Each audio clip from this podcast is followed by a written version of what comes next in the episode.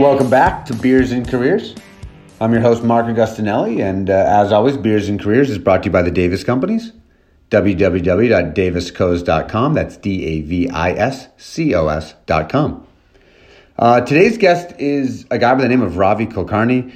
Uh, Ravi's a super interesting guy, guy that I've had a lot of personal um, exposure to through a management roundtable I got to participate in. Um, and in true Ravi and Mark fashion, our uh, conversation certainly, uh, uh, you know, took a kind of a winding road, but we hit on a lot of main themes that this podcast has touched on, like self awareness and having a mentor. And uh, I love talking to Ravi. I always walk away learning something, and I hope you enjoy it as well. Well, hey, Ravi, first off, thank you very much for coming on Beers and Careers. Much appreciated. Um, thank you. Thank you for inviting me. Yeah. Oh, absolutely. So Ravi and I know each other. Ravi worked with Davis um, for quite some time. Uh, I then I was fortunate enough to be in a group that was participating in a roundtable with many different industries that Ravi and um, his partner Lynn facilitated. I, I guess Ravi, that was five years ago now. Three. Yeah, four? five years ago. Yes. Yeah. That's insane. Yeah. Um, and it had a tremendous impact on my life and certainly the way I, you know, think. I've, I've always been a person who's curious, but I think you, uh, your program with Lynn certainly poured some gasoline on that fire. We got to know each other, um, through that experience on a more personal level and kind of stayed in touch since. And I think you've got an awesome story to tell. So I'm excited to have you on. Oh, thank you. Thank you for inviting me. Absolutely. I, um, I, I would describe you as a as a business coach, management kind of consultant. But what really do you want to give the uh, the spiel of what it is you do today? I don't want to steal that from you. so basically, uh, we are uh, me and my business partner, but we are uh, formally trained executive and business coaches because this this industry is non-regulated and anybody can call, call themselves coaches. But there is a specific skill in business coaching, and you have to acquire it through uh, learning about a few things. So we are formally trained. But when we got into the business, everyone picks up their own niche. And uh, it appeared that I was called more for business growth strategies by people uh, who knew me or those who, who at least were aware of me in my life uh, from the bottom up in this country. So um, they thought business growth was all about sales. So initially, I was being invited to say, "Can you help us grow our revenue, our sales?" And I was helping them. But as I found out, there are so much layers, so many layers uh, to the business growth that it is not just uh, revenue, because you could have a high revenue and not profitable and still go down, and there could be a cash flow issues, etc. So I morphed my business into business strategies. You know, so it was not purely on business growth, but business strategies. And the strategy, strategy means individual personal situation. It could be some businesses are uh, looking for just survival. Some be, uh, businesses are looking for growth. Some be, uh, businesses are looking for generational transition. So strategy is about continuity, sustainability, and profitable growth. Mm-hmm. Okay, so three specific uh, areas we focus on. You know, uh, I believe in continuity because I like to see wealth being retained uh, from generation to generation within our community. So continuity, um, sustainability. You know, continuity also has to come with some some really uh, aspects of not only you continue but you sustain the growth or whatever the future is, mm. and then not just growth but profitable growth because growth for the sake of growth is not not good enough. So our current practice is in those specific area. And when you start exploring multiple layers of that, basically you start exploring that, well, what can continuity mean? Because it's one generation to another generation. So it's building the bench strength, building the leadership. So these became the byproducts of our mission or passion. So mm building the bench strength, that's where the program you were there in Mark, where yeah. you know, if the organization doesn't have the bench strength, you can't have continuity. It became a byproduct of the strategy, okay, mm. but very deep meaning behind it. Yeah. Similarly, the financial strength. You know, a lot of people there is a there's a you know tax consultant give you advice that, uh, you know, pay minimum taxes legally, but try to draw as much cash as possible. And then for companies, the balance sheet is weak. So if they want to grow, they may not get funding. So financial capacity. So we started looking at this as a big picture strategy and came up with very specific buckets that every organization needs to focus on for strategizing. And those buckets basically are uh, senior leadership that, that basically is visionary as well as management, bench strength, market focused strategy because markets are changing rapidly, mm-hmm. you know, uh, financial platform, uh, and, and management. And then at the center of it is, is the culture. And so our, our business evolved around this particular uh, model. You know, the how do we help people to, to look at all these aspects and prioritize and focus on growth. So mm-hmm. this is, this is what is my current business. Yeah. It's, it's, um, it's complex and it, and it certainly it requires deep relationships because there's a lot of nuance involved, um, which I'm kind of excited to get into. And I'm, I'm excited to, to, for you to share your story too, as you referenced starting from the bottom up. Like I, like I, in our country, like I'd love for you to talk about your experience of that. But before we get into that, the only programmed segment of the podcast is I always ask a few quick rapid fire questions just sure. so the audience can get to know the guest. Um, what is uh, your favorite uh, cocktail, Ravi? Oh, everything my son-in-law makes. I call him, uh, you know, master of cocktails because I uh, I'm learning. I'm learning to drink alcohol from your generation. That's all right. Okay, cool. Is there a is there a current go-to right now that he's making that you enjoy? Uh, I, I'm not 100% sure, but but I, I do. I mean, uh, you know, I, I like my daughter's wedding took place and he made a cocktail of um, some multiple products and I can't even name it. That's that's okay, how I, hey, I love. Hey, I'm no, I'm more no. of a, I enjoy wines and more so uh, is white wines and once in a while a typical red wines, but cocktail yeah. is I'm still learning. I, I have a learner's license. That's hey, that's totally wine is completely acceptable on beers and careers. Totally cool. Um, do you have a favorite curse word? I curse don't know word? I don't know if I've heard you curse. Well, only in my childhood I cursed a few times, and my mother, you know, strict culture, and I, I got a treatment I cannot even say on podcast. So since then, I have not used curse. Uh, control myself, you know, uh, F word never comes to my mouth, but there are some slight curses come, you know, um, but I, I normally in not high cursing only because of my childhood, uh, traumatic experience from my mother, which is a good lesson. That yes. yes. Hey, it served you well. It served but, you well. By the way, one time there are some some clients of mine who would not be able to speak a single sentence if there was no F word, and they don't even realize they do it. So one time, one client was ripping my office manager left, right, center. Every word was starting with F, every sentence. So I said, "Give me that phone," and I for seven minutes I remember I started every sentence with F word. Wow. and the guy was so shocked because he had never heard that from me. He said, Ravi, do you know what you're saying? I said, I'm just repeating you. And I never said something like this after that's, that. That's awesome. So it's like a, it's like a silver bullet for you that you pull out only when needed. I love it. I love it. I, I'm glad to know that I wasn't the client you were referencing because I have, uh, I, am a little loose sometimes with that. So I love, I love it. How about, um, you, do you have a favorite guilty pleasure?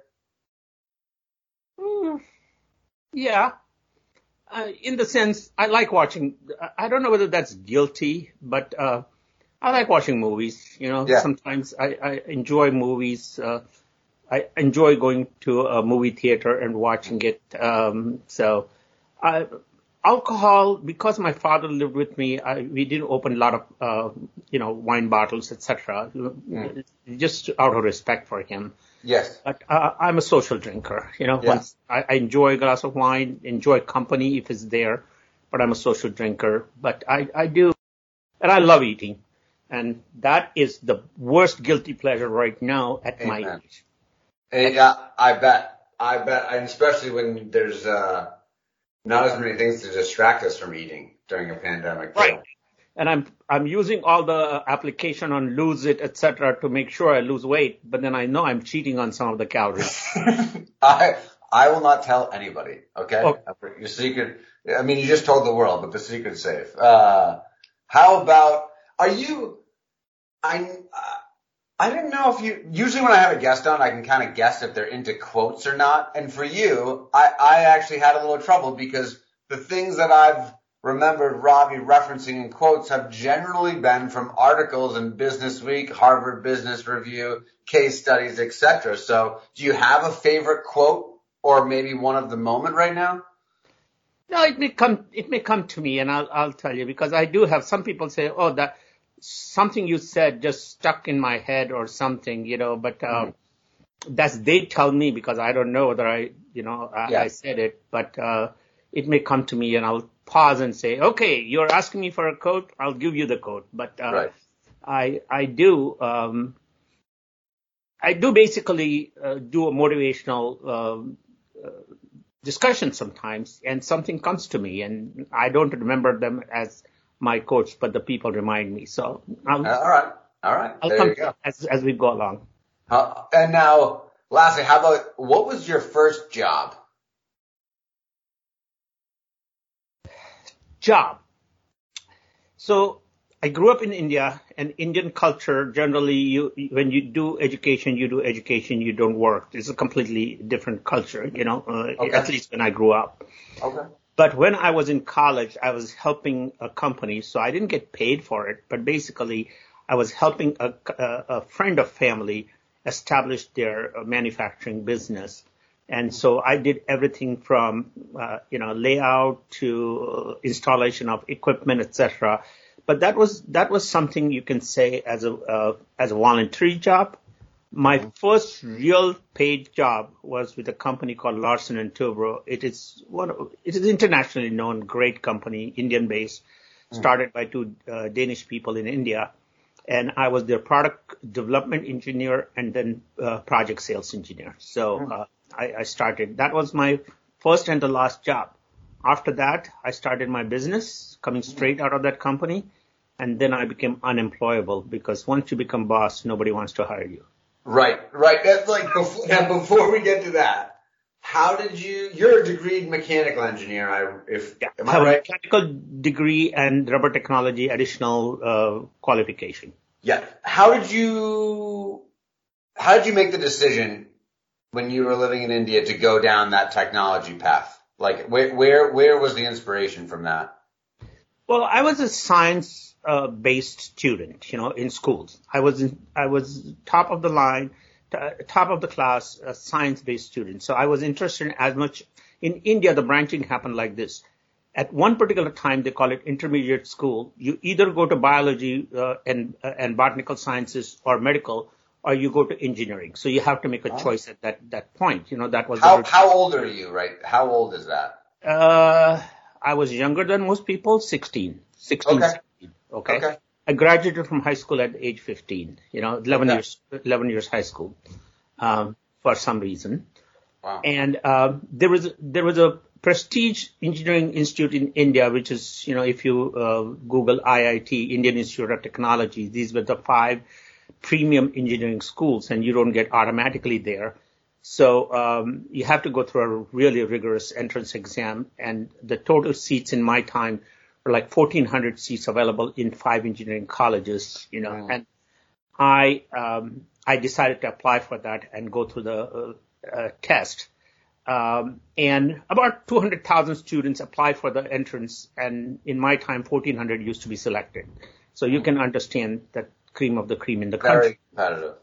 Um, and uh, I got in. I was I was not top. I was 465 or something out of all those students, you know. Um, but uh, I decided that I had two choices that I preferred. One was uh, electronics, which at that time was known as, uh, you know, light current, and another one was mechanical.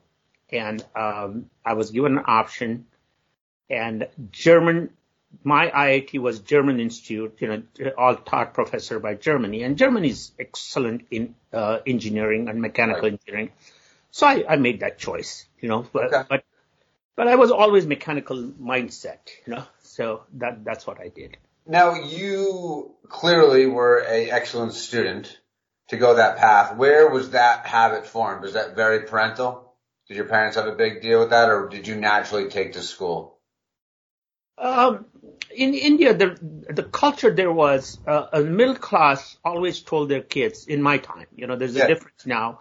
Uh, middle class always told their kids, "I cannot give you any other wealth, but I can provide you for the best education. We can help you get there." So education was inbuilt into some of the Asian cultures. Even now, you know, you know, Chinese and Yes. Asian students, education is.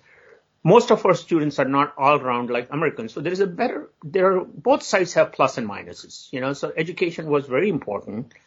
And, um, I was, uh, you know, naturally top of my classes all along. So it was, it came to me from my mother's side more than my father's side. My mother was a college graduate way back in 1920s, you know, um, so in, in those time, um, you know, women didn't even go to college. You know, my grandfather was a was a lawyer and a barrister, and uh, he fought freedom fight. So he wanted his girls to be educated. So my aunt was a doctor. So it all came from my my uh, maternal side, where education was number one, and everyone gets an opportunity if you are highly educated or you're well educated. So that was the that was the foundation.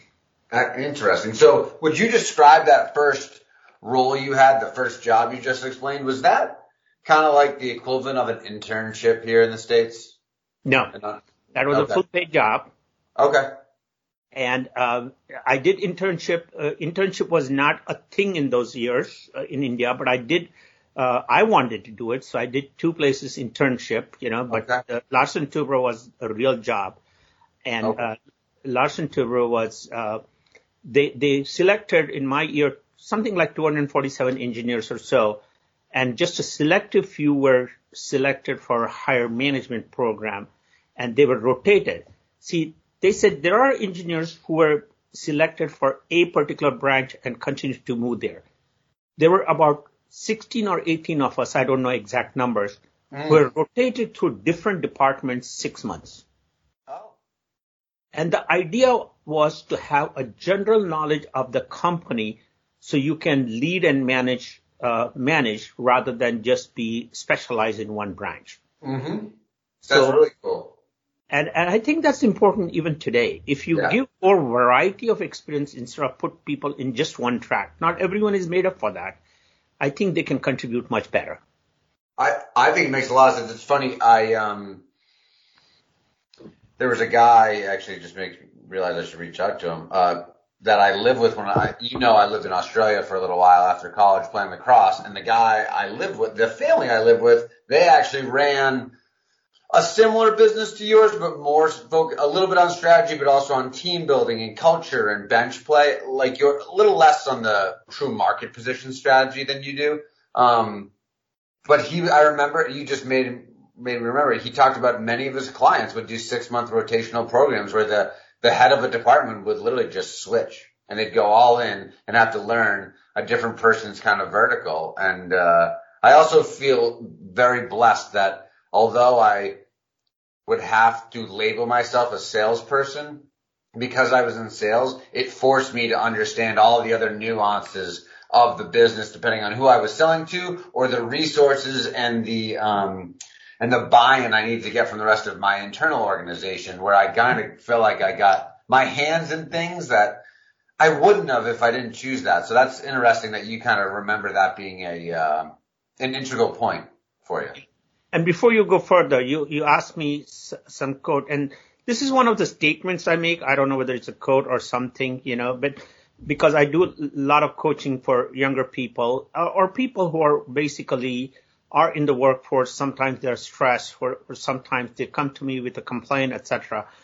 And uh, I see the potential in them, and I just say to them one simple thing. I said, you know, either know the rules of the game and play by the rules, or change the game. Yeah. Don't sit there and whine.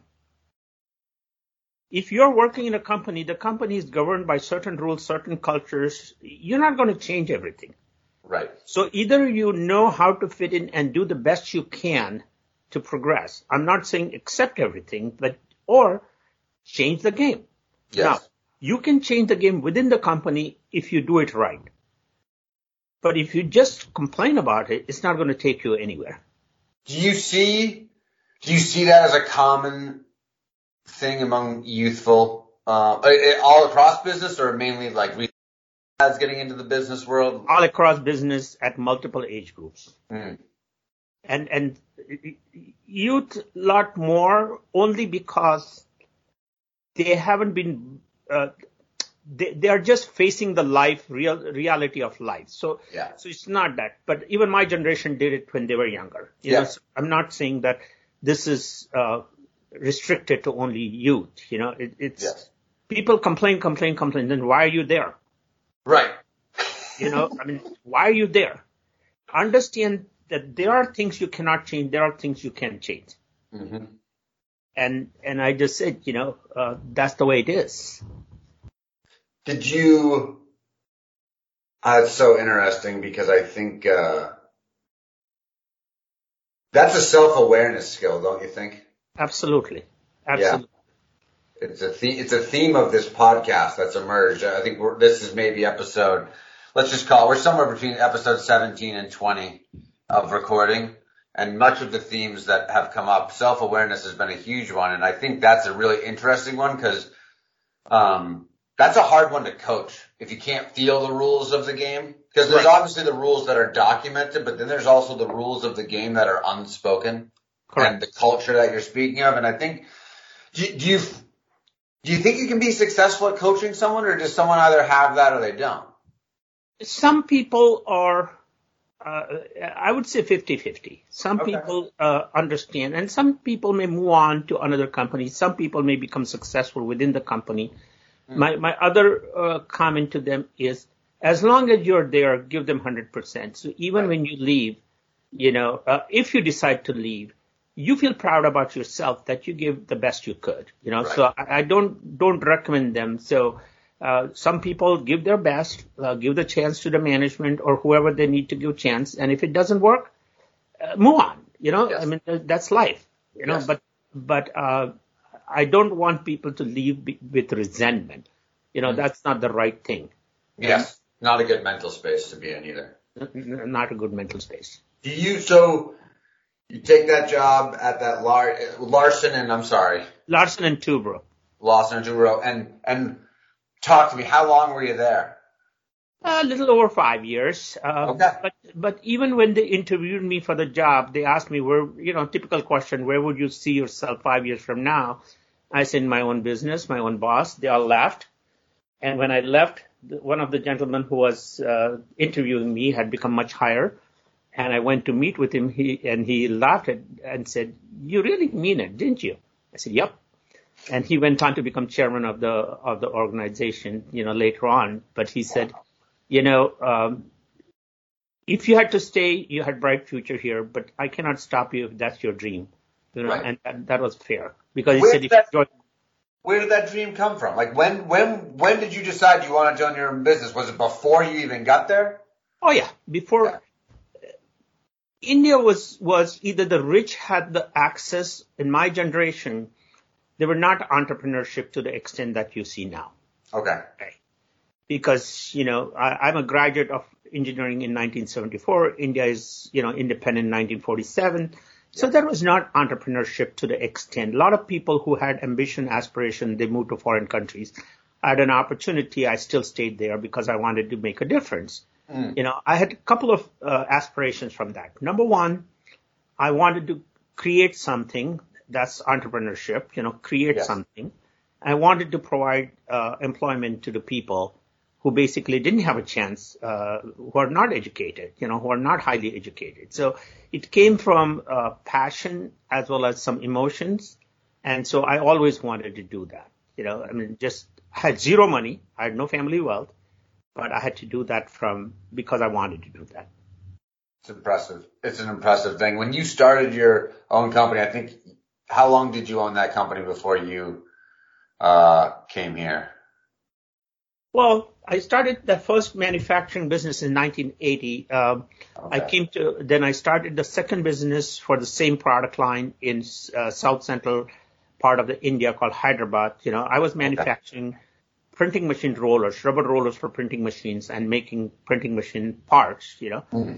And that was a good business because printing machines uh, needed rollers to be replaced every 12 to 18 months in those days. So that means it's a continuous business and I used to put new rubber on the old cores. So I came to this country in 1987, April. Uh, I remember exactly 13th April 1987, and uh, it snowed that day. The Indian wanted to see snow, so we saw snow in East Longmeadow, Mass.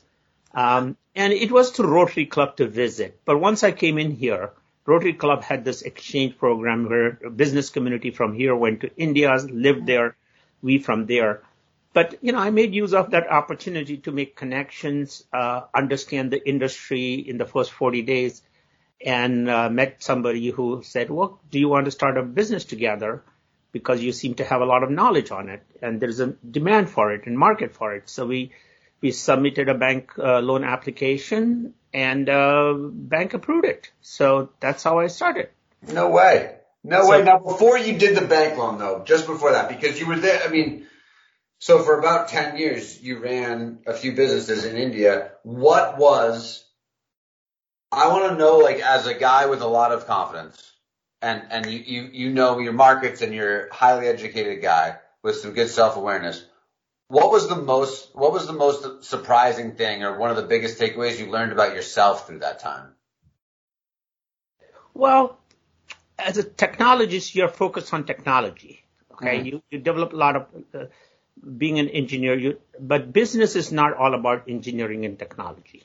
And, and you need to know your people and, and, uh, you know, understand how to manage people. So I had my ups and downs with people I hired, you know, people, uh, India's culture was different. American culture was different. You know, right. India, the obedience, the, the yes, uh, support, whether it's good or bad is not the question. Okay. Right. Uh, but India was like that. And, um, you know, America was totally different, you know. So you need to learn to how to deal with people. Um, sales was not a difficulty for me. People bought from my knowledge, you know, mm-hmm. because yes. I had a tremendous knowledge, I had a good product, and I had a huge knowledge of printing industry. So sales was not an issue. But getting it done in manufacturing, um, you required a lot of other people. Mm. And, and that's where, uh, you learn to understand that, uh, people are important. And that was the basic lessons, you know, uh, and yeah. what compassion you show in India, we talk about compassion and empathy. Uh, it works differently in different parts of the world. Right. Okay. So on our anniversary, we gave that as a paid holiday and, and we did celebrate it, uh, company anniversaries and, and we basically gave our bonuses. We, we had a huge function so I said, let me try that in America. So on our company anniversary, I took uh, people out to a really expensive places for dinner. Two people, uh, you know, a husband, wife, or partner, whatever, whatever it is, you know. Um, and um, three, four years, it worked fine. Fifth year, people was like, uh, you know, why doesn't it just give us a amount check for that and give us a gift coupon? I said, right. the sense of celebration and sense of uh, is is different for different people. Mm. It's we are all human beings, but the cultures are different. One is not superior to the other. Right. That's you just have to adapt. You have to adapt based on. Yeah. So so it was different. That's that must be challenging though, because I'm guessing your. I don't want to say your value system, but the things that you wanted to celebrate, you know, with people, and they're saying, "Hey, just give me the gift card, man." You know, that must be, uh, initially that must have been a little frustrating to hear. Yeah, but human beings, you got to understand that humans don't change. And this is what you need to understand both whether you're doing sales, marketing, or production. Okay. Right. I'm just saying this from, from a different perspective. Okay. So for, for example, you know, I, I'm just giving you some of, some of the things that I, I did it not because my customers wanted it, but I wanted to do it. You know, mm I'm just giving you is I didn't go for, you know, I didn't treat my customer for alcohol to get my business. Not that time. You know, I went once in a while and that was fine.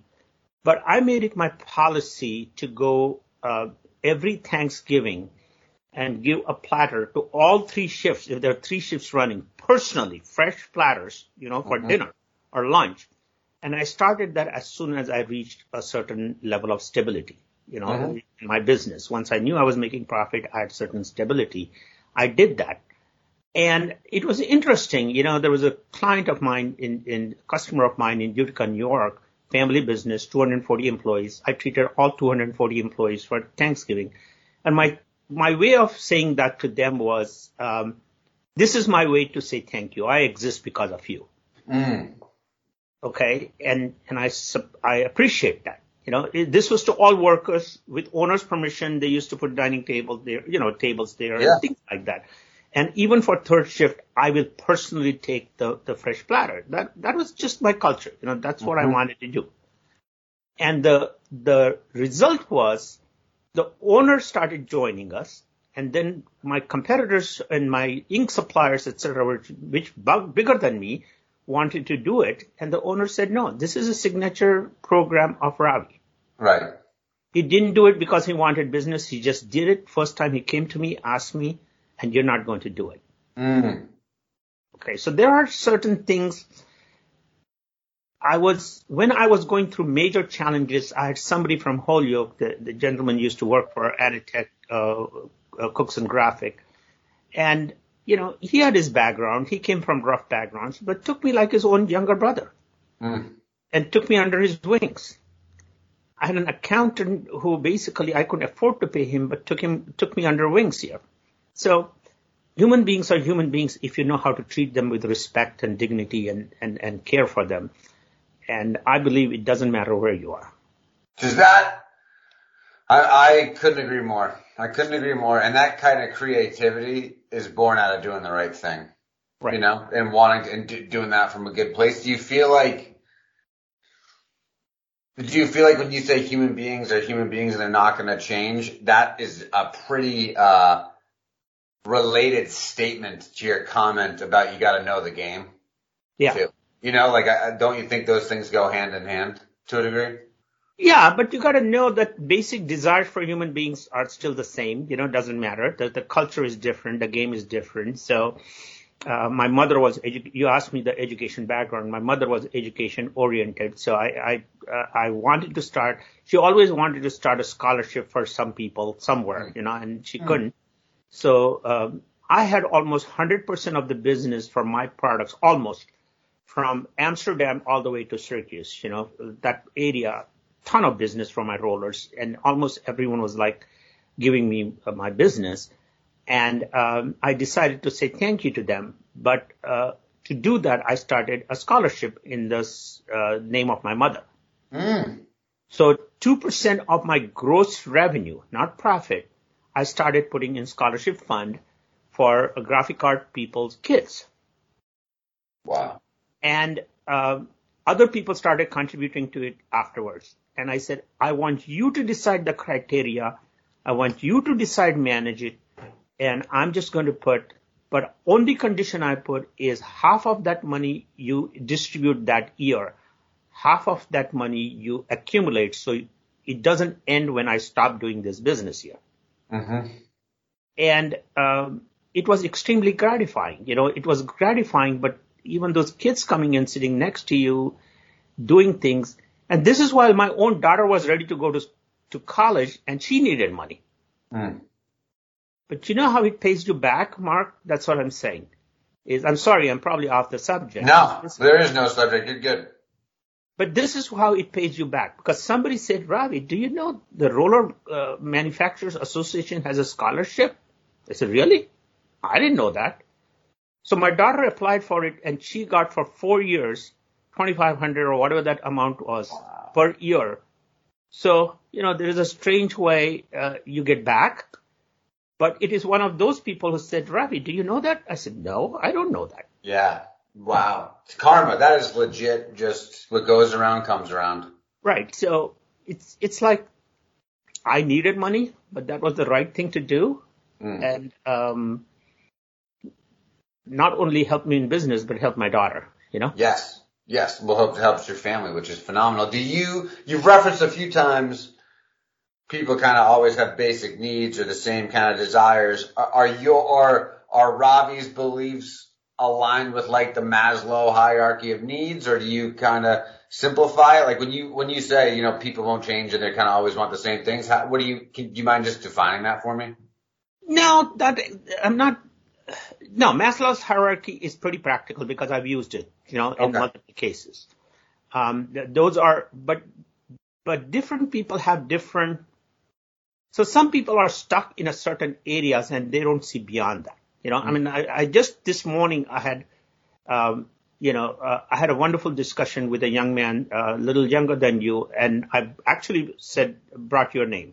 So it was funny oh. that I said, I know somebody that is just like you, a little older than you, a little older. He's 28 years. You're you're much older than him, but oh, not, come on.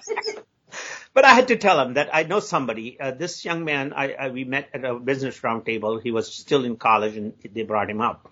And he eats up any article. Um, you know, I had to keep an eye on you. You would steal my articles. You know, yes. I'm teasing you, but you you are hungry, and this yeah. kid is hungry. And um, in this COVID, I went and stayed four months with my daughters who are upper end of the millennial generation and they're in the point of starting family, you know, buying homes and things like that. So, uh, I don't know whether I ever told you, uh, Lynn and I do, did, uh, do every two years our own visioning and strategic planning and we're still true to our mission. And our mission, and I wrote that, and I think I shared these pages with you long mm-hmm. time ago, yeah. But our mission has not changed. And the mission still remains, and that this is written in 2009, is small and medium businesses and organizations make informed choices. See, I mean, you can make choices for them, but they, you have to help them make informed choices to run their business profitably, plan for sustainability and growth, and under, by understanding cause and effect of various trends, you know, because mm these, all these factors, a complex decision. Yes. And um, similarly, for youth and parents, make good informed choices to build their career, financially secure life, build trusting relationship, and conserve family values. So mm-hmm. our our mission is not changed, but I'm trying to understand what is the pain point for your generation? Hmm. Pain point just in general, you mean? Like, or as it pertains to what? What, what is, you, you can say general, then I will ask because I just had this discussion with this young man this morning, okay? Mm, okay. I think I want to understand the source of that pain point. Because I, this is important to help you even the people you're recruiting or even your own generation? Yeah, I, I, um, my analysis at the macro level for our generation, at least in the United States, right? That's probably the only place I can really comment on. I, I think we put an awful lot of stock in what others think of us. It, to, to the, to the point where I, I think at times it, um, it masks and distracts us from what really bring, like really gratifies us, really motivates us, um, and drives us to move forward. And I think at a big level, that's a, that's a challenge for our, our society and, and our generation. So the, the phase in which you're in life will, will make the answer even within millennials. So what, what those yes. who early part, and even my own daughters, etc.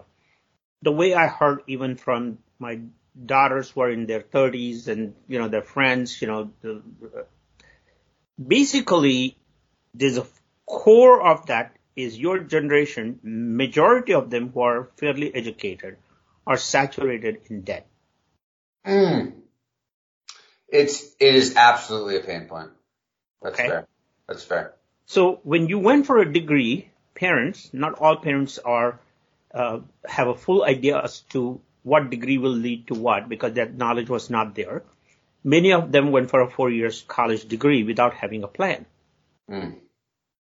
In a sense, some did. I'm not saying all of them. No, I think that I think you're right, and I think that's um, I mean, we saw we saw the uh, the non-hard sciences explode in the last 20 years. Right. And then then the college were doing the degree as a business. So when they got out of the college, they took the first job possible or the earliest job they could to pay off the debt. Correct. And then it's like a trap, golden handcuff, we call it. Yes. See, my generation, baby boomers, the golden handcuff or trap was give them security, you know, 401k, you know, give them, give them a chance to buy their homes. That was the golden handcuff. So if they buy a home, they will remain stationary in one place. You know, if they, if they have 401k, they will, they will look at their retirement. For your generation, generally speaking, debt is a handcuff. Yes. Because you're looking to pay off the debt and start life as early as you can. Yes. And, and which means you may change the job for money, for all you know. I'm not saying all do, but some people may. A majority mm-hmm. of them may, you know? I think, I think it's, I think it's the reason why, you know, the point I made about how people are doing things that distract them and they care about other things. I think that's, they're very related because they get that first job because it's paying the bills and they get trapped in that because their knowledge starts to expand and they become more a product of what they've been doing as opposed to what they want to do. Right. And then they take a linear path because yes. now that's what they are because the companies. And then what happens when that product line, that service line or that industry just gets disseminated? Where do they go? Right. Right. Right. You, you, have to, you have to restart over and, and God forbid you still have debt. Right. And, and it's not easy for all of them to pass the debt. And then comes the tension of buying home and starting a family. You know, some people yes. don't think about it, start the family like you. No, I'm just kidding. Right. No, I mean, it's, it's a great, it's a great point, And I think, um, it's an, it's a really interesting problem as it pertains to people's career paths and what they choose because, because, uh, sometimes the jobs that pay more initially tend to be ones that are going to give you the golden handcuffs and the and the pursuits and the passions that people want to follow take a long time to get off the ground and don't pay for a little while. Yeah. So so career development or life's plan is missing even though a lot of young people think they are doing but this forces of stress that is coming on them you know starting mm-hmm. relationships starting family buying home paying debt. It's, it's really a, a vortex. I mean, it's, it's really a, a very stressful. And even though uh, the older generation may perceive you as a fun loving, oh, they have a lot of what, uh, they want everything yesterday. They have a lot of, you know, that's a false, that's looking at it from a wrong prism. Right. You know? Right. So, so my focus has been in recent time more and more on trying to help them find their path to journey because they're not they're not enjoying. A lot of younger people are in the moment, but not enjoying uh, what they do. I mean, yes. they, they, they, they have, they're having fun in a moment. I'm not saying they don't, you know, I'm just saying. Right. right. So that's part of my coaching core now. And I'm doing this from the older people, but it's not just limited to younger people older yes. people also going through transition of life phase.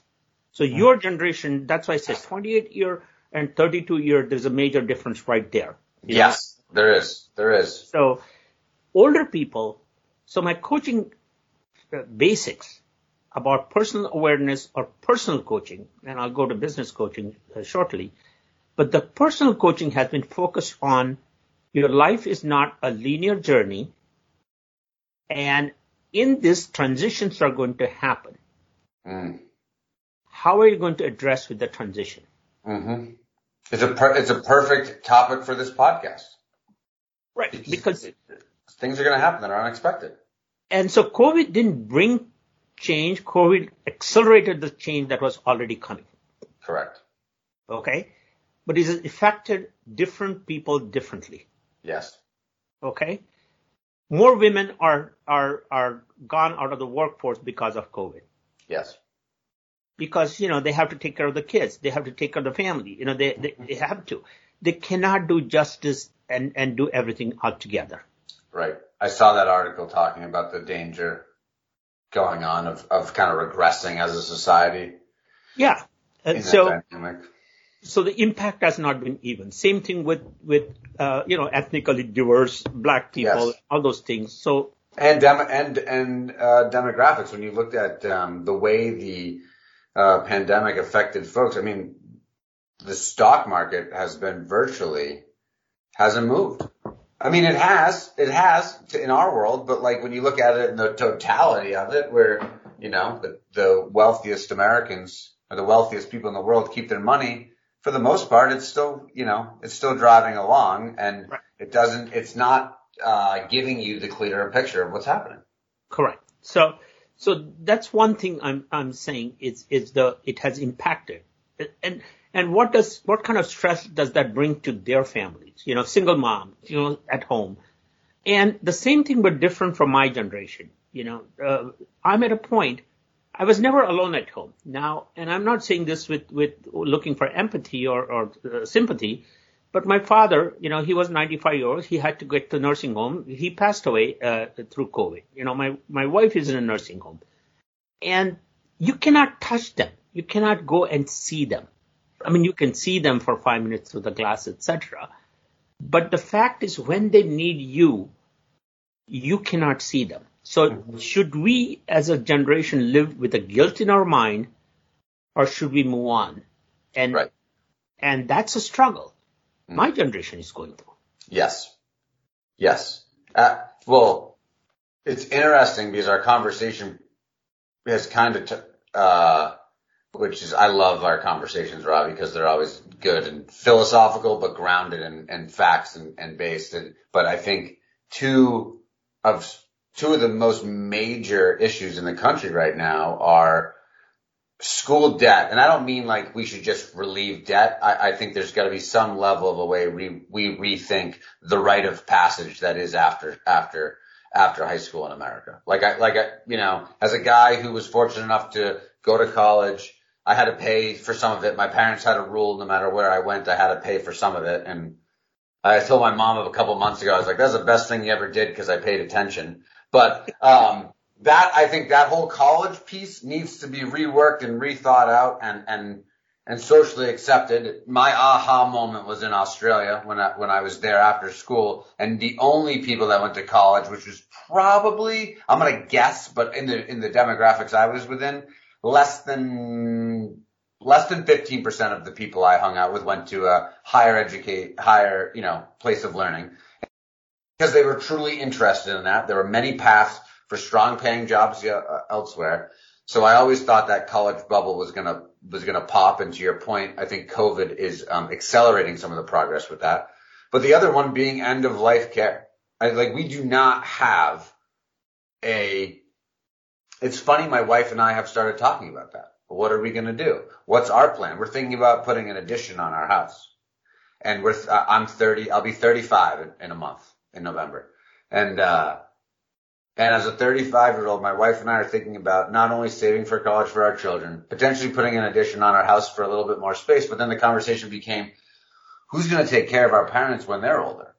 You know, because, because there really was, I think, you're about my parents' age, and and for and for them, it wasn't really talked about or thought of, and it's just a problem that people are dealing with in the moment, as opposed to coming up with like a way we should be handling this and a best practice that's generally accepted. So it's it's a um, it's a really interesting thought and, and a challenge that I never thought I would be addressing now, you know, or starting to at least talk about now. So, so your generation, as I'm saying, it's, it's, you know, I, it helped me, even though I was very close to my daughters, living with them for four months, seeing their life, you know, and, and living in their own house and, and, you know, uh, their, their friends, their husbands. I, I realized, you know, some of the, um, some of the ideologies that became populistic in recent time, and I can see the source, you know, mm-hmm. the one is the debt. So college, yes. You know, uh, I'm not political in any sense, but why Bernie Sanders' message of free college education stuck with people was, you know, uh, whether it's right or wrong, how people are, I'm not talking logic, I'm talking emotion. Yes. Okay. Emotional, emotional right. connection right away. People are like, that makes sense. I shouldn't be, I shouldn't be, uh, held back by these, by this debt that I've incurred. Right. So because for them, they were following the correct social path. The second one is healthcare is connecting because just COVID has created pre-existing condition. Not only that, but you know, a lot of your generation has gone from one job to another job to to independent contractors and, yes. and, you know, the reason for universal health care makes sense to them so that they have health care. You know, and yes. I know a lot of younger people don't, don't uh, see themselves vulnerable, but they're getting more and more mature in that sense to say healthcare is important. So universal healthcare, why it, it made sense in a populistic sense yes. is because, because you are working remotely. You're working independent contracts, you know, I mean, so, so I can see where the need is going to be in the future and how our government or people navigate through that, I don't have an answer. I'm not, you know, yeah. but I can see that there's a serious need. Besides that, childcare. Yeah. Childcare is going to be a huge, uh, huge thing. And another funny thing that I've seen growing substantially is those who want to start family, because the families started, are being started uh, later, there's a huge uh, spike in the fertility clinics. Mm. Yes. Huge spike. Yes. So, see, each generation faces things differently. Your mm-hmm. generation is going to face things differently. So, just last week, somebody sent me, one of the clients we were working with, uh, sent me an advertisement uh, uh, script for a job posting they're going to do. And I said, well, basically, you're looking for somebody who's working somewhere to come to you. Yeah. I mean, simple. You're at lower level, middle level, but you're looking for somebody who's working. So why would they want to change? Right. What's your hook? And I saw no hook. And I'm looking at it from your perspective because this is for younger people. Why would they want to change the job? Right. Why wouldn't they want to come to unknown unless there's a better salary, but there's a childcare? What is it that, that will incite them to even apply for your job. Yeah, move, move the needle to make some level of it, take some level of action. Yeah. So in mm-hmm. business coaching also, I, I, I focus on these things to say that human factor matters. And then the typical business strategies, you know, how do you, how do you do uh, business modification or, or business model uh, innovation and things like that. But business coaching is about people's mindset, you know, and, and yes. I think that's where I focus. But I think I, I talked a lot. You you have questions? Go ahead. No, I mean, Ravi, I think I I think um, what I loved about our our times together when I was part of the group was not th- there was a lot of mindset talk, right? I mean, good to great and those types of things. I, I mean, they showed the empirical data of how to do it as well, but um, a lot of it a lot of it is mindset. I guess I'm interested after that conversation to know. I know you're um, your daughters um, have done well and they went to college and they did and they did well after college. Um, would you seeing where they're at now and seeing what's going on and and let's let's like take the scholarship part away from it. How would do you think you'd tell people to continue to go to school or not, or do you think like if you had knowing what you know now, you know you get to kind of look through it. Hindsight's twenty twenty and you've got a 17 year old finishing high school and starting to look forward to the future, they're going to turn 18 and make a decision. Would you, would you be a little less focused on them pursuing higher learning than maybe you were at the, at the, t- at that time years ago? It depends on their aptitude. Okay. It Correct. depends on their aptitude. Okay. My, my older one went to college. She was college material, but not with a very specific plan in her mind. She went for liberal arts. The younger one was purely engineering material. So she had a clear path in her mind. Yeah. Okay. Yeah. But the older one, when she, she went through this, she got into pharmaceutical industry. She went with a very open mind that I want to go to pharmaceutical uh, industry because they pay for the post graduation if you work for so many years. You know, so I don't know what post graduation I want.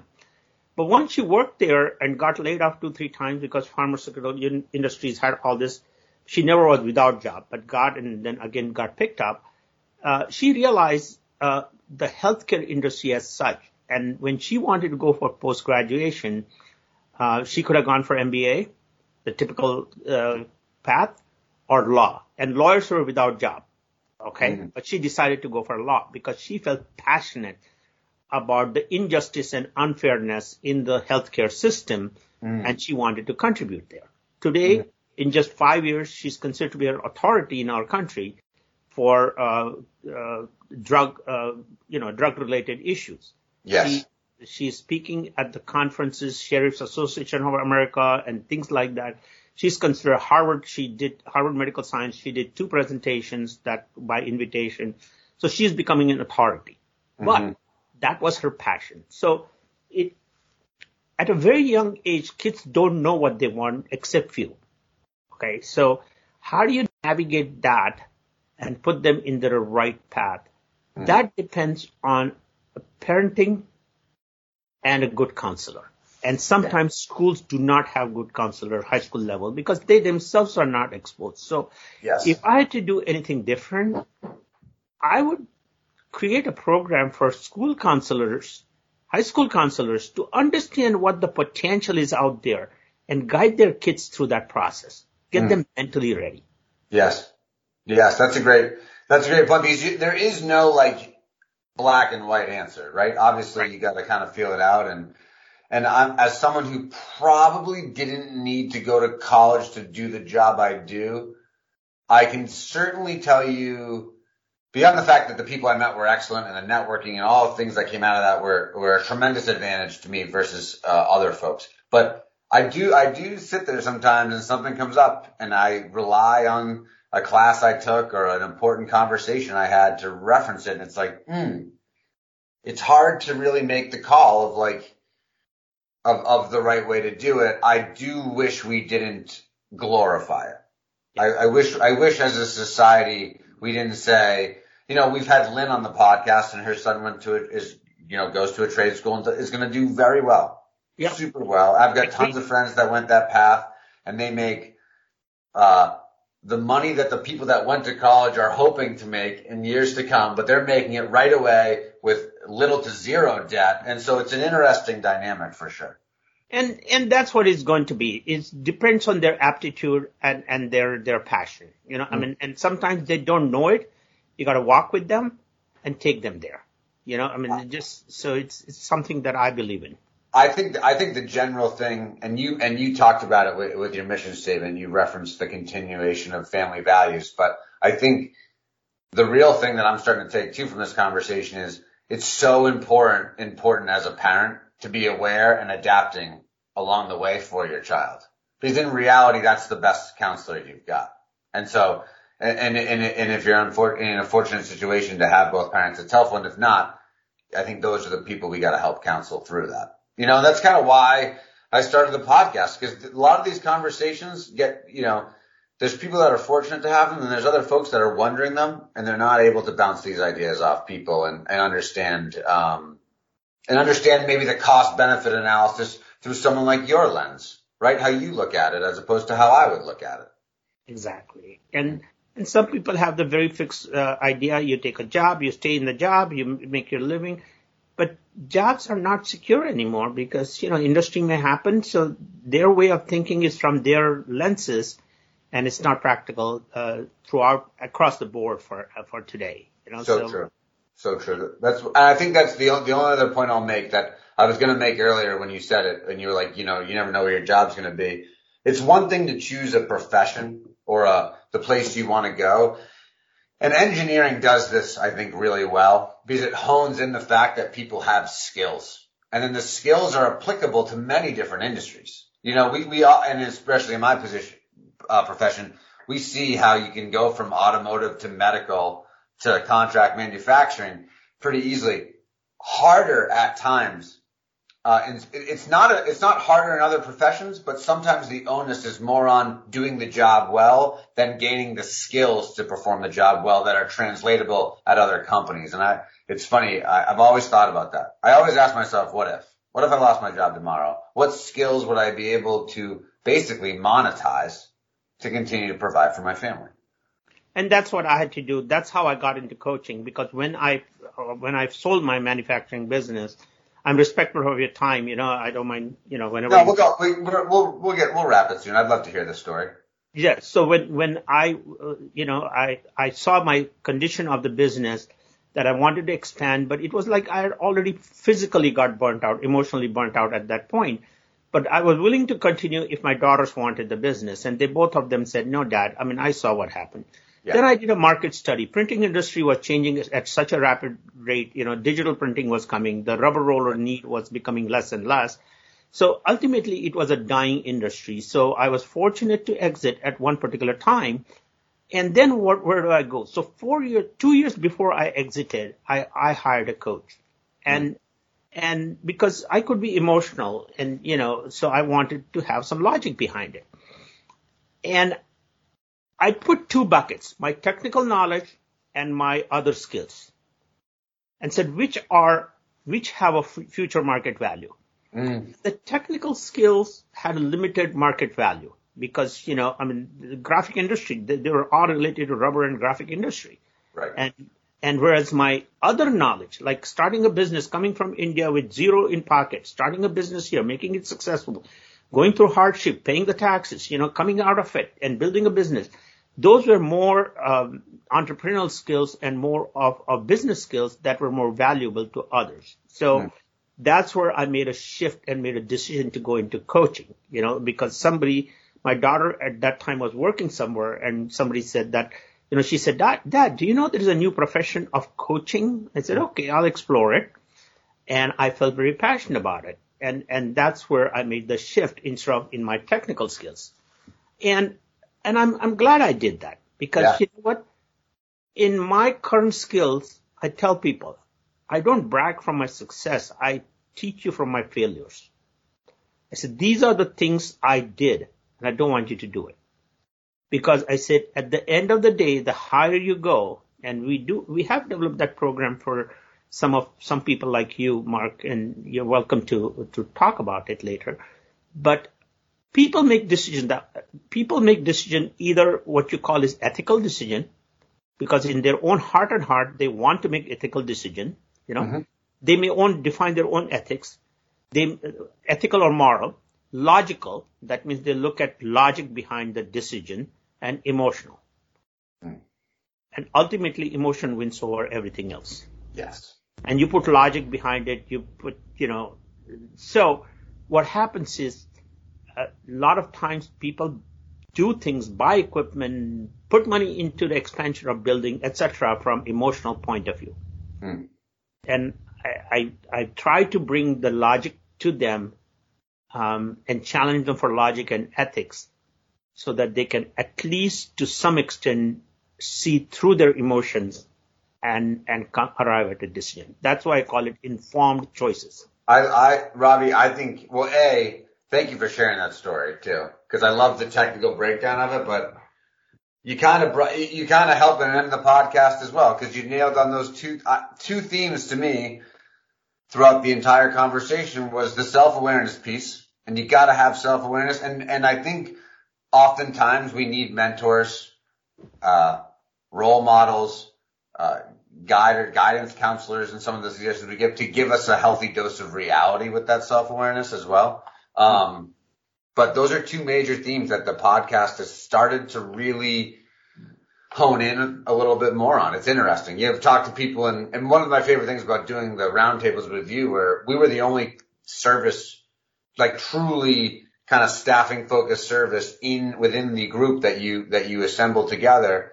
Um, and when you take the time to meet other people and learn about their problems, they all are the same and they just yep. manifest. They might manifest a little differently because we, we have different, uh, product types, but it's uh, it always comes down to the same kind of problems, and I think that was um, a huge takeaway that gave me a lot more self awareness, like that it wasn't just a Mark problem at the moment. So, um, well, Ravi, we've done over an hour.